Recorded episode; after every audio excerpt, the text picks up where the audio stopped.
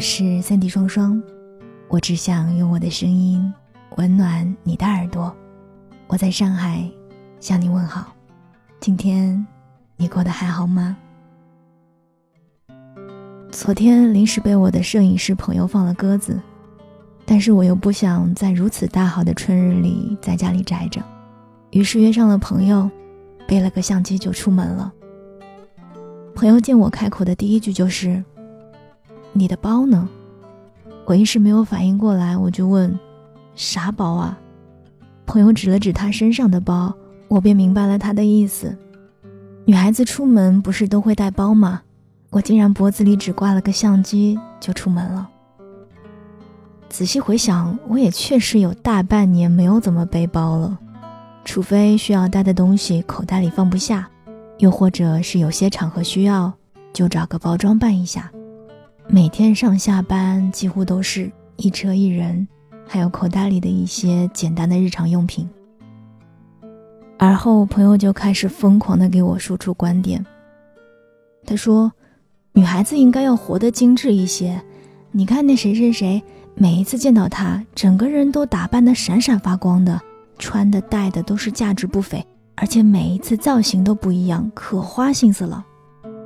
再看看你。”去见那些有头有脸的人的时候，你竟然穿着休闲牛仔裤就去了，这个肯定不行啊！你的那些大牌包，为啥都不见你背出来？我当时就在想，什么才叫做精致呢？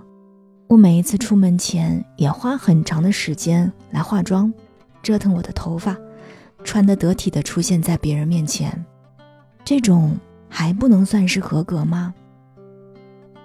其实我早年间也曾追求过品牌，觉得穿戴那些在身上，自己的价值就会变得不一样，别人也会稍稍的高看我一些。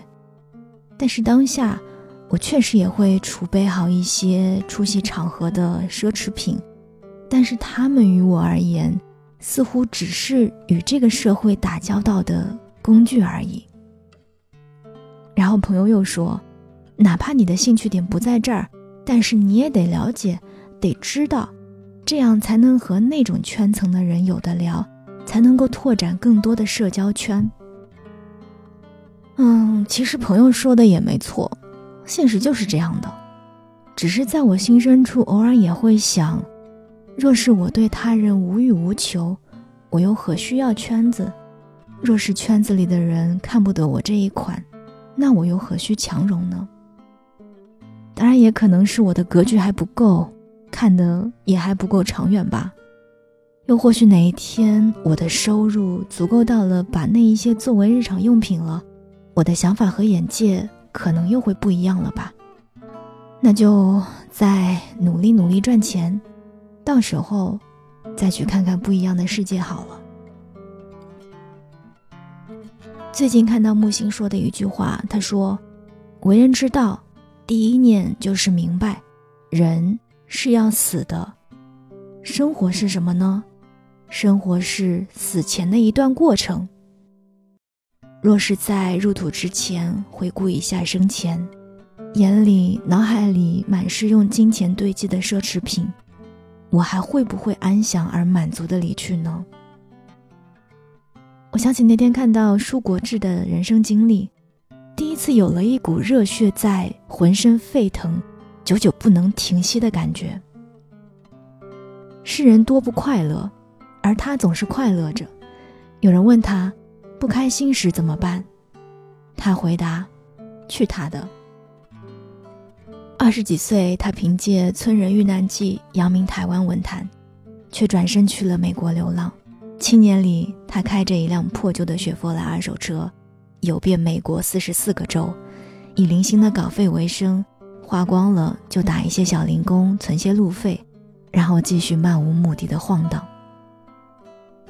陈文茜曾经用一段文字来描述过他，他说：“一个下午，我们长桌十人坐在一块品茶，十人当中有人身价百亿，有人负债千万，也有人每月靠几千元的稿费过日子。一桌人里。”最快乐的就属这个人，他无家，无产，无债，无子，无物欲，只是如今难得的他有了一个女友。衣服只有几套，人生却晃悠阅历无数。他的财富以千元台币计算，每次户头见底才提起笔，给自己增加一些零头小钱。这样的人生不免让人有一些惊叹，难怪总有人称他为奇人。我倒是不爱这种称呼，与其说他是个奇人，倒不如赞叹他内心深处有着一股特别稳定的能量。否则，这样的生活方式换作是别人，难免会觉得空洞、缥缈，甚至是焦虑。所以，回到刚刚木星说的那句话：“如果说我们赞同生活就是死前的一段过程，那你会希望过成什么样子呢？”是的，我只能说是希望，毕竟我们大多数人都抗争不过现实。大多都是在自己和别人的眼光中挣扎反复的。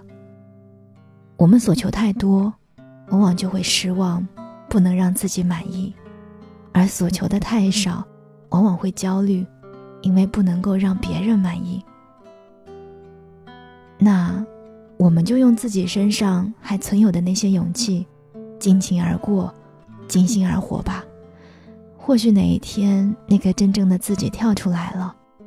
我们再去把这一段过程好好的擦亮吧。我是三弟双双，这里是双份的阳光，我们下期再见。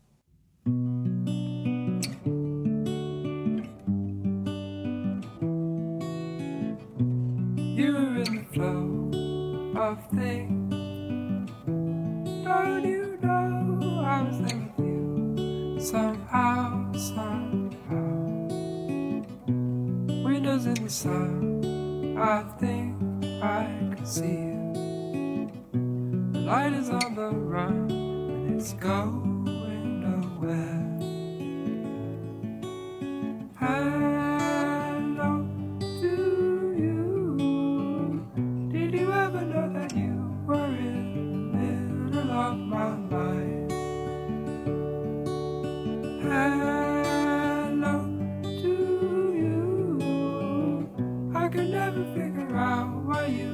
so hard to find.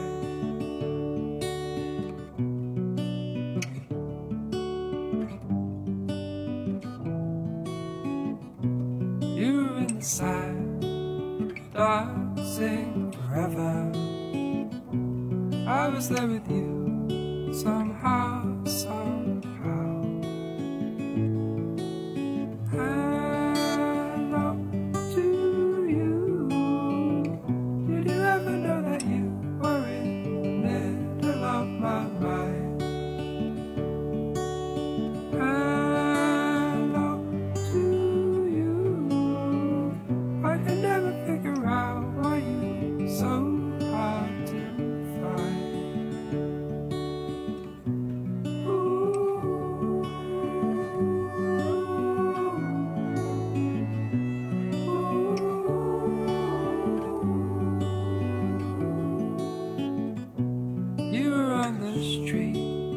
Striding somewhere.